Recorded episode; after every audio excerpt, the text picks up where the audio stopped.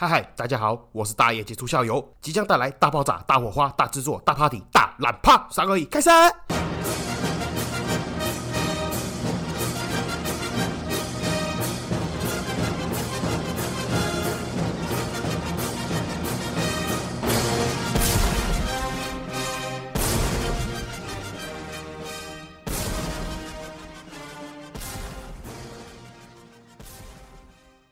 嗨嗨，这里是社会观察日记，我是大爷朱小友，欢迎回来。好，今天是确诊隔离日记第三集哦，应该是最后一集了，因为目测今天是那个六月二十四号了，基本上应该是二十五号我就要出关了。那今天一样哦，没有搞，我想到什么聊什么，那也不会剪辑，因为我懒，对，就是我懒。那先来跟大家聊一下，因为我确诊隔离是一家四口，就是我两个。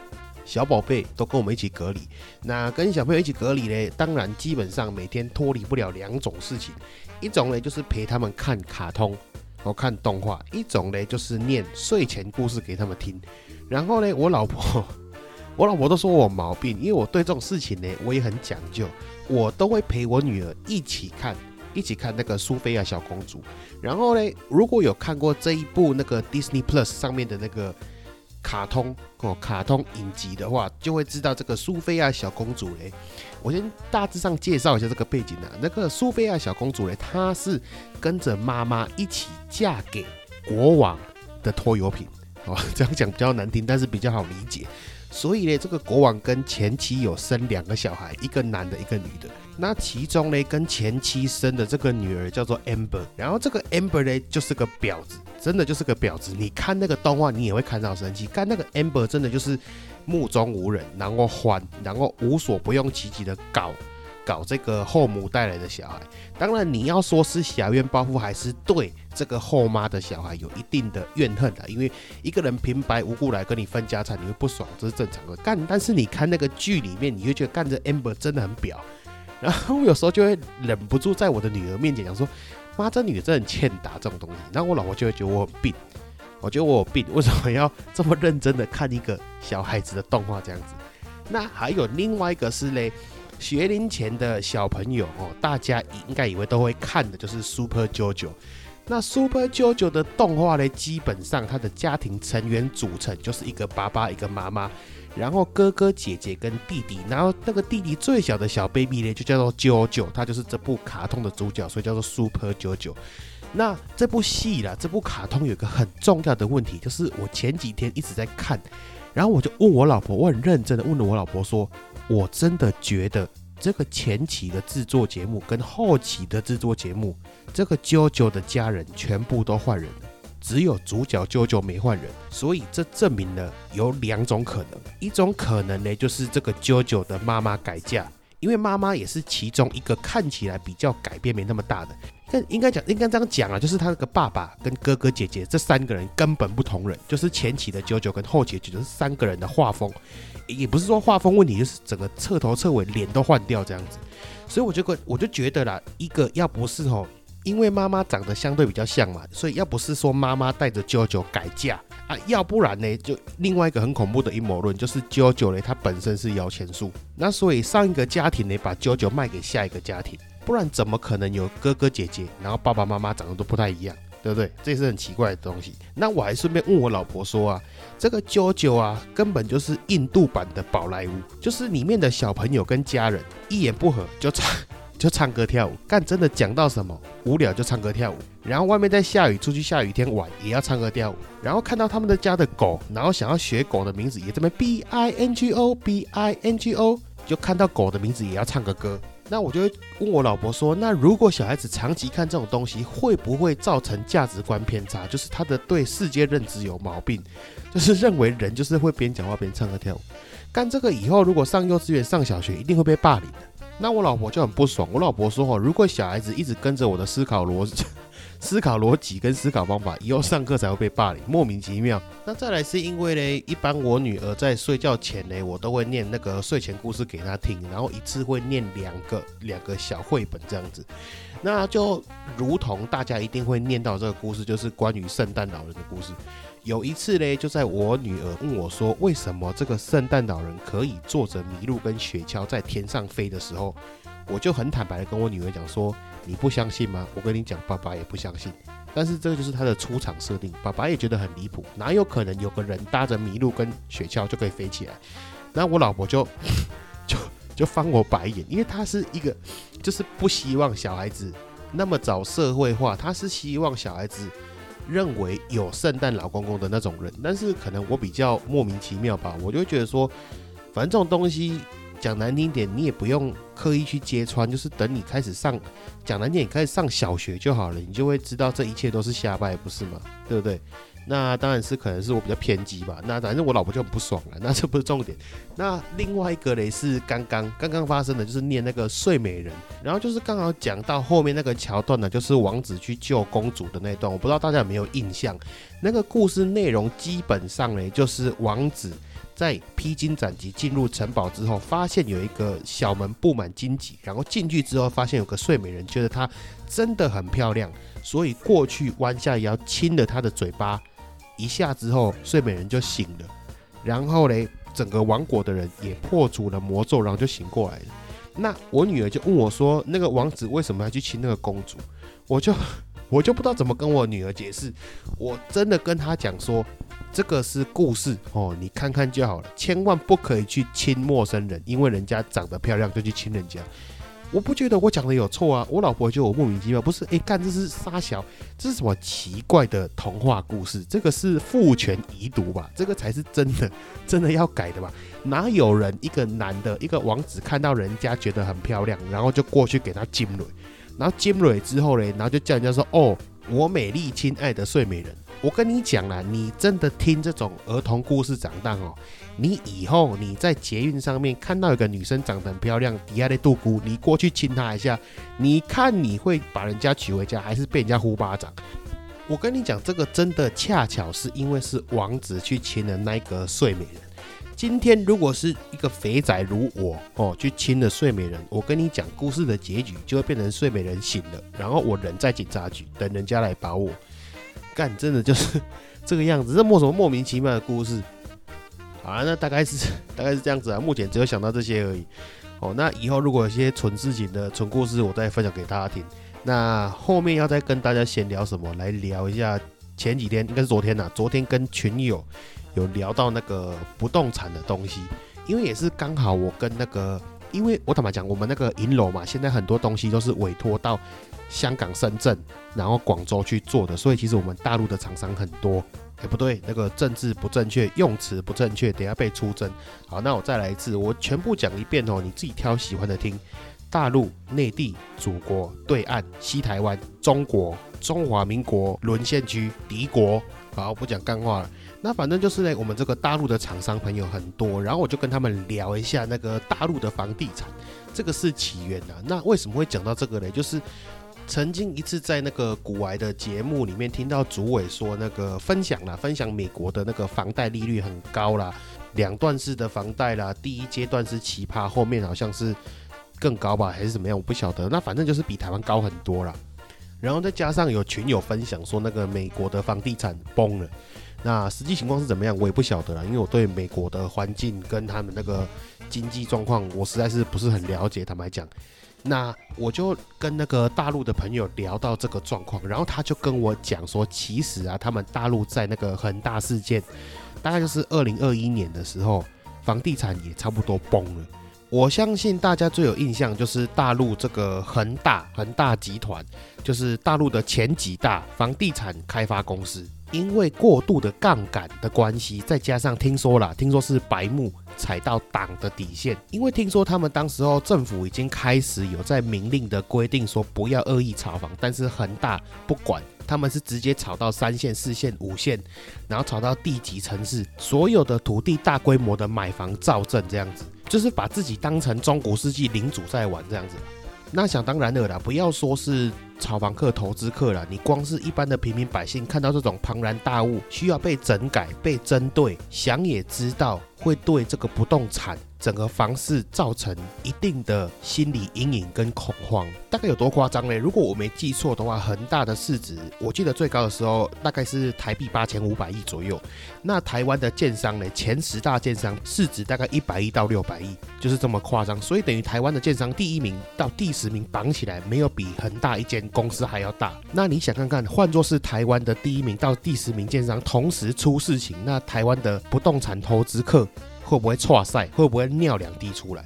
那就是因为那时候政府开始三三支红箭嘛，一系列的对那个大型建设公司的一个整改，那改到了很多烂尾楼跟很多不动产滞销，甚至造成有部分区域真的是很夸张，部分区域哦，它是一个整个市哦，它的房屋流动性直接减了百分之八十，这么夸张的数字。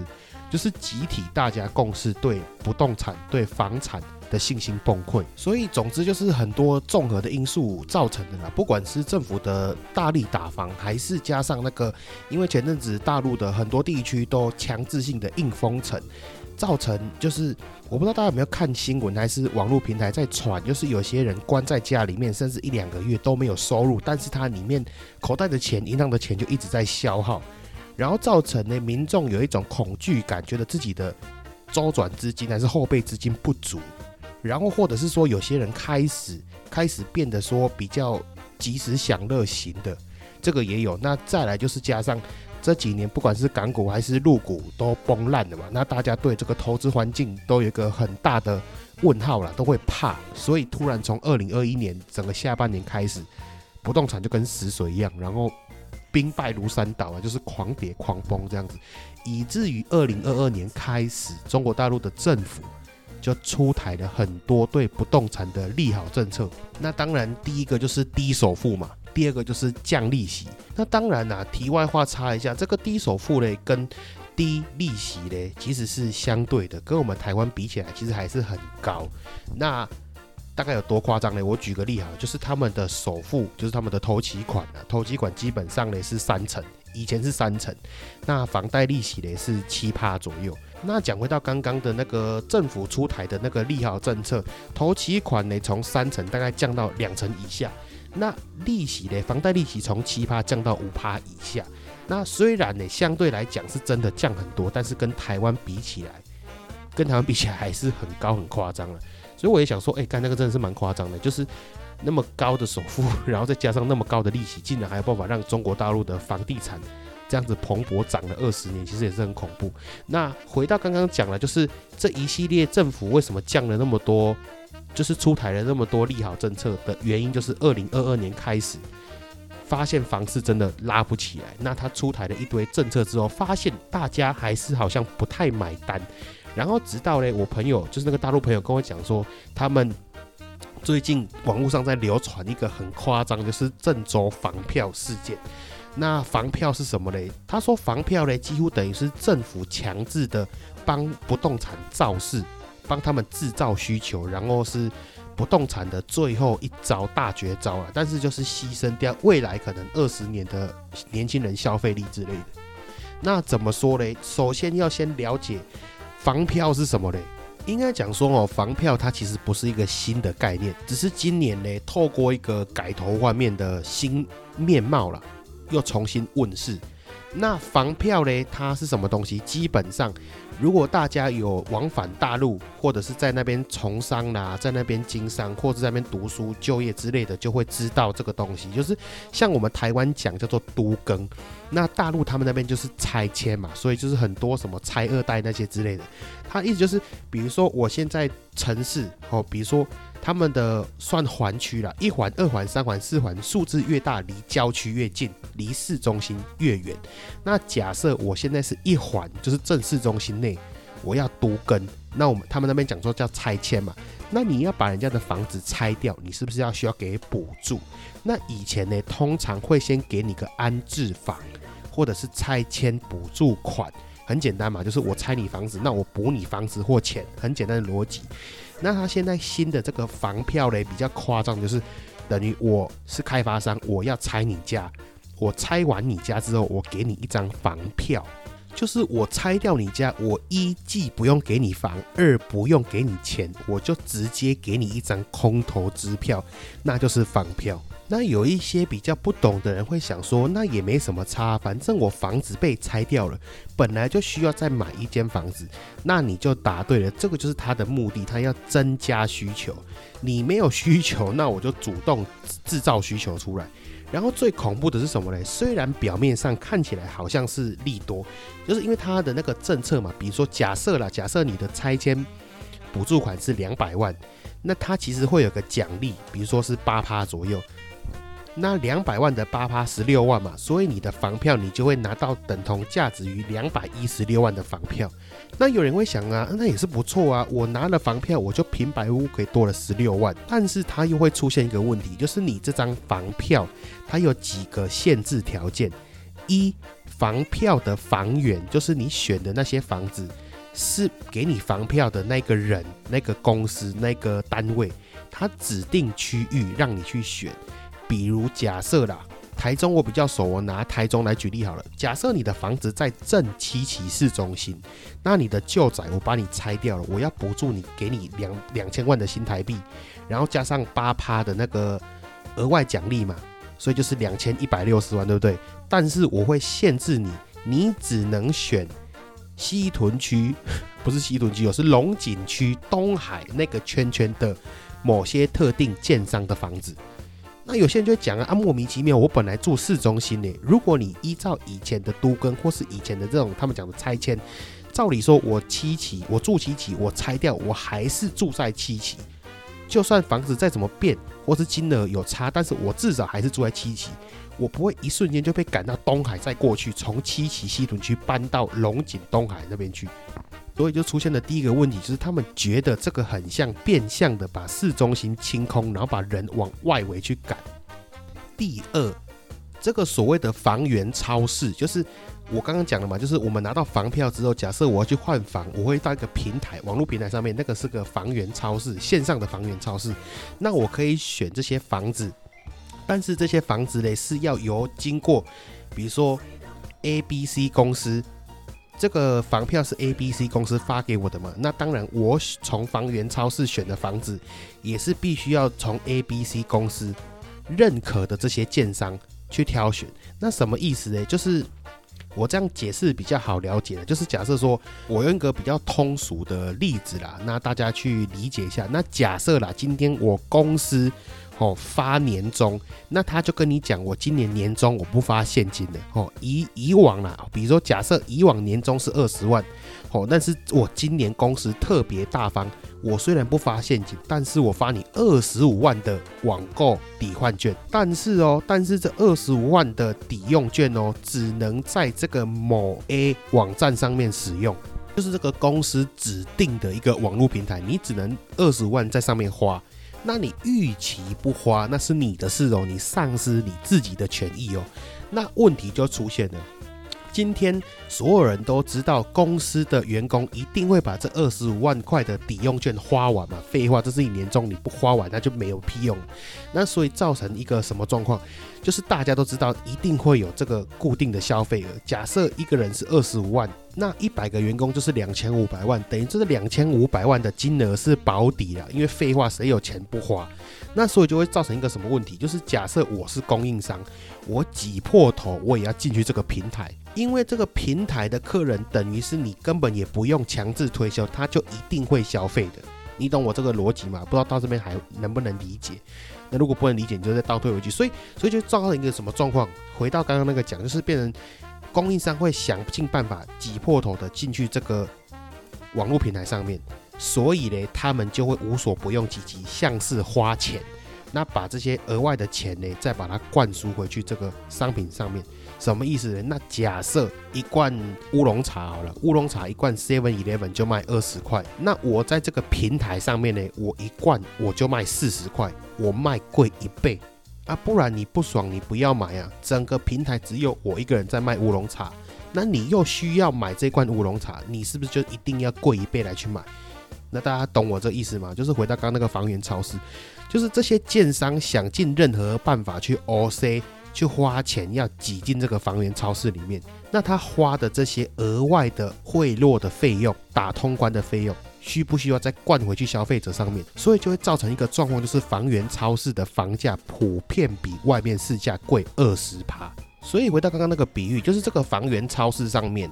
我没有竞争对手，我挤破头进来了。那整个整个房源超市里面，只有我一个是做别墅区的，或是说整个房源超市只有我一个是做二房的、三房的，或是说整个房源超市只有我有效清房，那我就立于不败之地嘛。因为只有我有的东西，我就是随便喊价格，不然至少要把我前期打通关的费用灌进去嘛。所以大家听得懂这个意思吗？就是虽然这个 A B C 公司它表面上给你票面价值约两百一十六万的房票，但是它实际上的购买力是打八折的，所以它多给你奖励那八趴根本就没有屁用。那刚刚讲的这个是一点，另一点也很夸张的是，假设这个 A B C 公司它给我房票。对吧？他他他拆我房子，给我房票，等于说我们两个已经完成履行了这个交易的义务了，双方的义务了。但是我拿着这个房票，在这个房源超市，我找了另外某 B 建商换了他的房子。万一万一假设这个某 B 建商导电跑路烂尾楼，那我跟你讲，这个就变成是我跟某 B 建商的关系。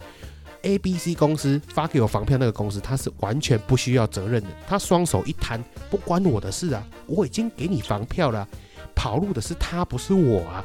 那到时候你怎么办？你就是求救无门。那有人会讲啊，那虽然我是拿着这个房票跟这个 B 建商买房子，但是人家身为建商，怎么可能说倒就倒？怎么可能那么容易会倒闭？所以这个就要回到我刚刚前面所讲的，就是政府的打房力道太大，以至于中国这几年的累积烂尾楼的数量越来越多。那刚刚忘记解释了，烂尾楼一般就是哦，就是建商盖房子盖到一半，后面他因为任何一种因素，然后盖不下去了，然后房子就放很多，就放给他烂，就是那种盖到一半就废弃那种，就是所谓的烂尾楼。那就是如果大家网络去搜寻一下，就可以知道这几年，尤其这两三年，大陆的烂尾楼的数量是一直在一路暴增。然后有多夸张呢？例如我刚刚讲这个郑州房票事件，郑州这个地方，它的烂尾楼是百分之三十。就是这么夸张，盖的房子竟然有百分之三十会变成烂尾楼。那你如果是郑州人拿到房票，你怎么办？去赌吗？赌那个七成机会拿到房，三成机会血本无归这样子吗？所以这个也是我觉得很夸张一个东西。然后再来嘞，是如果你持有这个房票，你在房源超市换的房子嘞，它跟股票一样，它是有闭锁期的。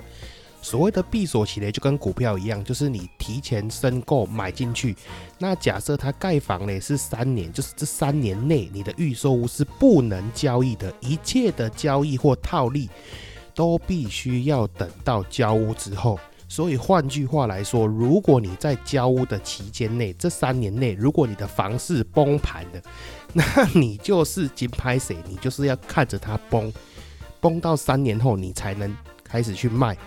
那我再补充一个，前面可能讲的没有很清楚。那假设有人说我拿到房票两百多万，我不要花，我等到时间到换钱可不可以？答案是不行。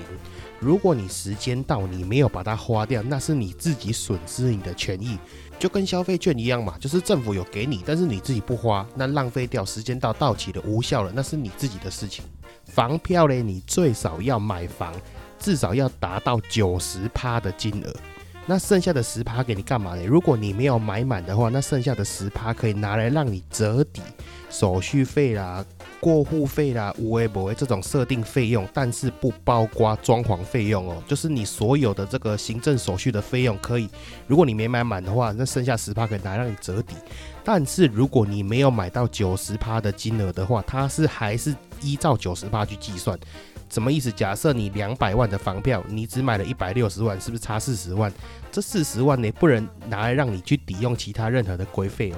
那四十万呢，它会直接依照这个房票两百万的九十趴，就是一百八十万。所以你只有买一百六十万嘛，等于那二十万你就浪费掉、喷掉这样子。还有一点是，这个房票也是不能交易的。房票一切的那个换房啊，只能依照三等亲内做使用。就是假设啦，我拿到三百万的房票，那我可以把它一切为三哦。比如说我的大儿子一百万的房票，我二儿子一百万的房票，我自己一百万的房票，我选三间房子，这样是 OK 的。但是我不能说我找个人头，他要买房，我代替他，我用房票帮他付钱，然后他私底下给我现金，这是不行的，因为他不是三等亲内。那最后啦，一定还是会有人说，那明明这个都跟呐，这个拆迁是我们两方讲好的，哦，是你自己跟那个不动产开发公司讲好的，谁叫你要给人家拆？人家又没有强迫你拆，你自己不做好功课，被拆完之后收到房票不爽，才在那边靠腰。我跟你讲，所以针对这个问题，一般基本上哦，如果你家附近有遇过都根的，你就知道，成为钉子户其实真的很痛苦，除非是真的恶意要去搞人家那种。不然真的成为钉子户很痛苦。你家被围成一个么字形，永远不见天日。然后你在上厕所，旁边大佬都还可以看到你上厕所，这样很舒服吗？我讲一点都不舒服。然后这是其次，那我们也不要讲说有什么威逼利诱、欺骗的问题。还有一个重点，重点在于什么？因为房票它是一个选择，它不是唯一的选择，所以。已经很多人传出，明明跟不动产开发公司讲好了是用补助款或是换房的形式，结果房子已经敲掉了。然后这个不动产开发公司才改口说前面的不算数，吼，我们后来用房票，那你能怎么办？今天换的是你，你要怎么办？他已经把你家拆了。那有人会讲说，好，没关系，那从现在开始，我们大家都不要接受房票这个形式。我跟你讲，最靠要的是现在有些建商他知道这个房票的东西可行，所以他溯及既往。我听过网络上最夸张，有的是二零一六年就已经被拆了。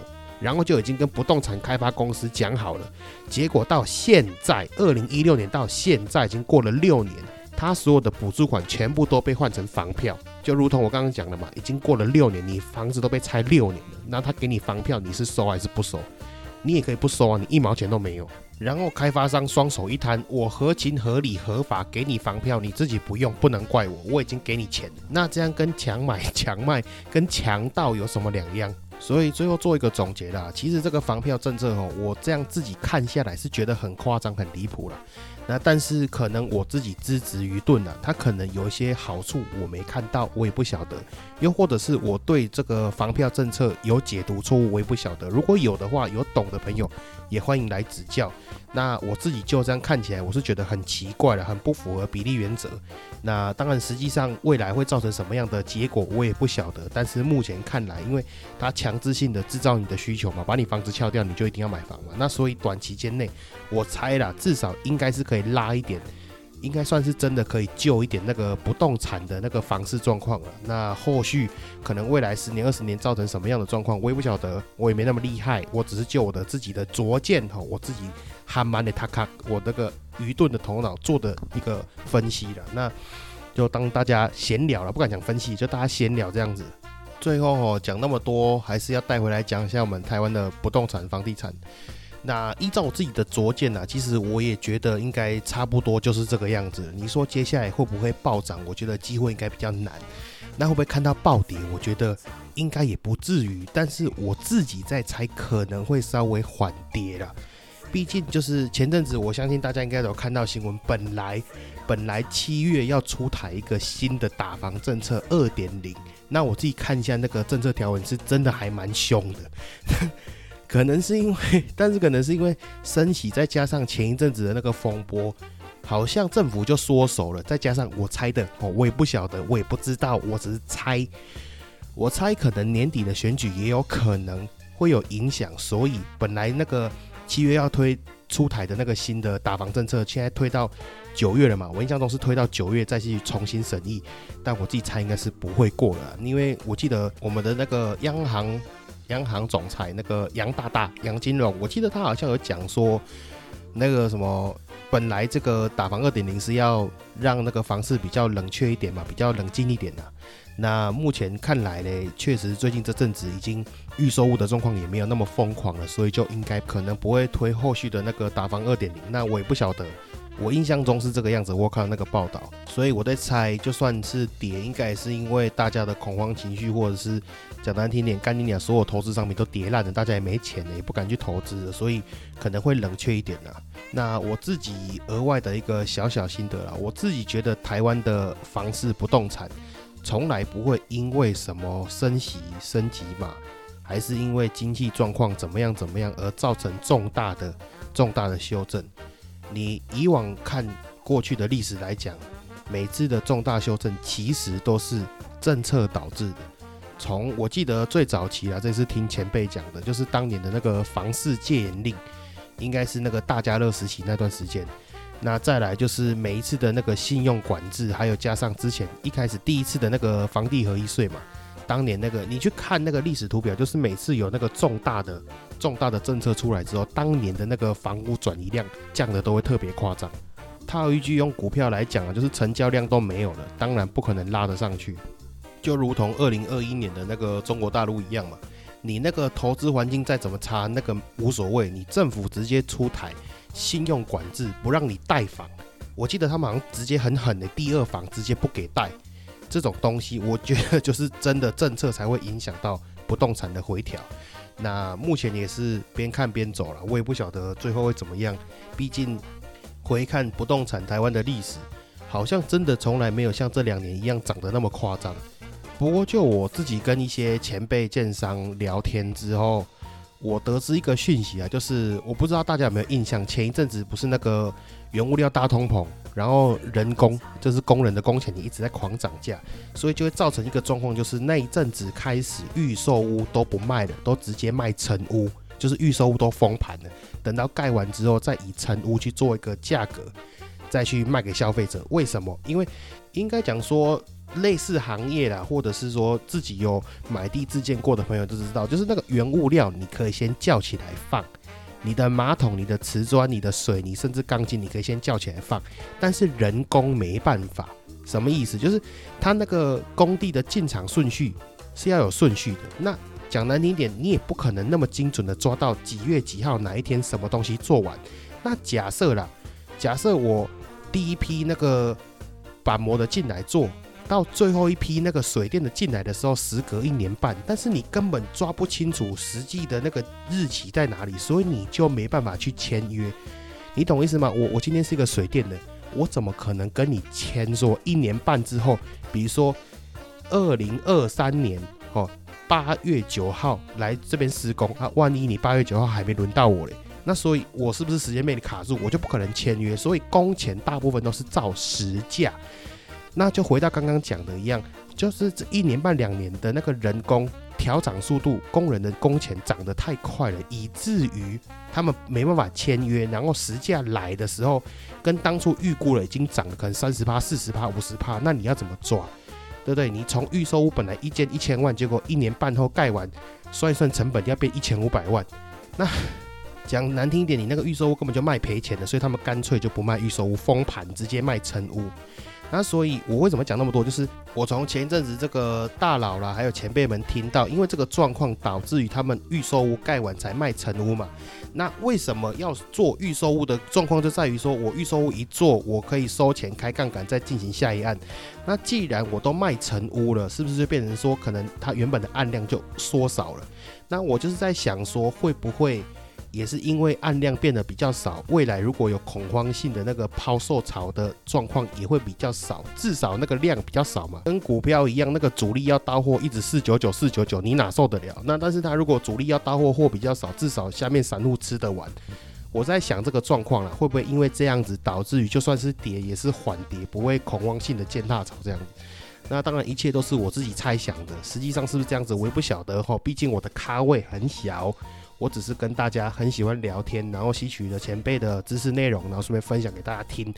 那也不一定是什么有用的知识的，那也搞不好也是错的，也不晓得。那或者是我就指指愚钝，然后理解错误，那就是一样分享分享给大家了。那就当闲话屁话聊天听听就好。那未来走势会怎么样，我也不晓得。哦，本来干一年我们要去盖房子，盖到现在你也也不敢盖了，那个地还在闲置啊，其实也才才才还在官司中了。本来是预计今年年底应该可以开始整地盖，我现在也是遥遥无期，而且就算可以，我也不敢盖了。反正就这种山雨欲来的感觉，不晓得哈，先观望，真的是很可惜。不然一干那块地位置很好哎，对不对？未来如果真的盖起来，可以顺便上面工商一下。那好了，这就是屁话了。基本上这个就是今天的内容。那一样，就是但自从这确诊之后，喉咙就有点沙哑，讲到这个半个多小时，喉咙就有点快要受不了，有点有气无力。那这集就先这样子，感谢各位，感谢你们听我闲聊讲屁话哦，度过这个无聊的确诊时光。那应该是这个样子啦，今天应该是最后一集啦，明天二十五号出关嘛。那好，感谢各位，爱你们各位。那如果有什么想听的，或是有什么需要指教的，欢迎私信我哦，不用客气，不用害怕，我很好讲话哦，因为我也是正在学习嘛，我又不是什么咖。好了，不讲屁话了，感谢各位，爱你们，拜拜，周月。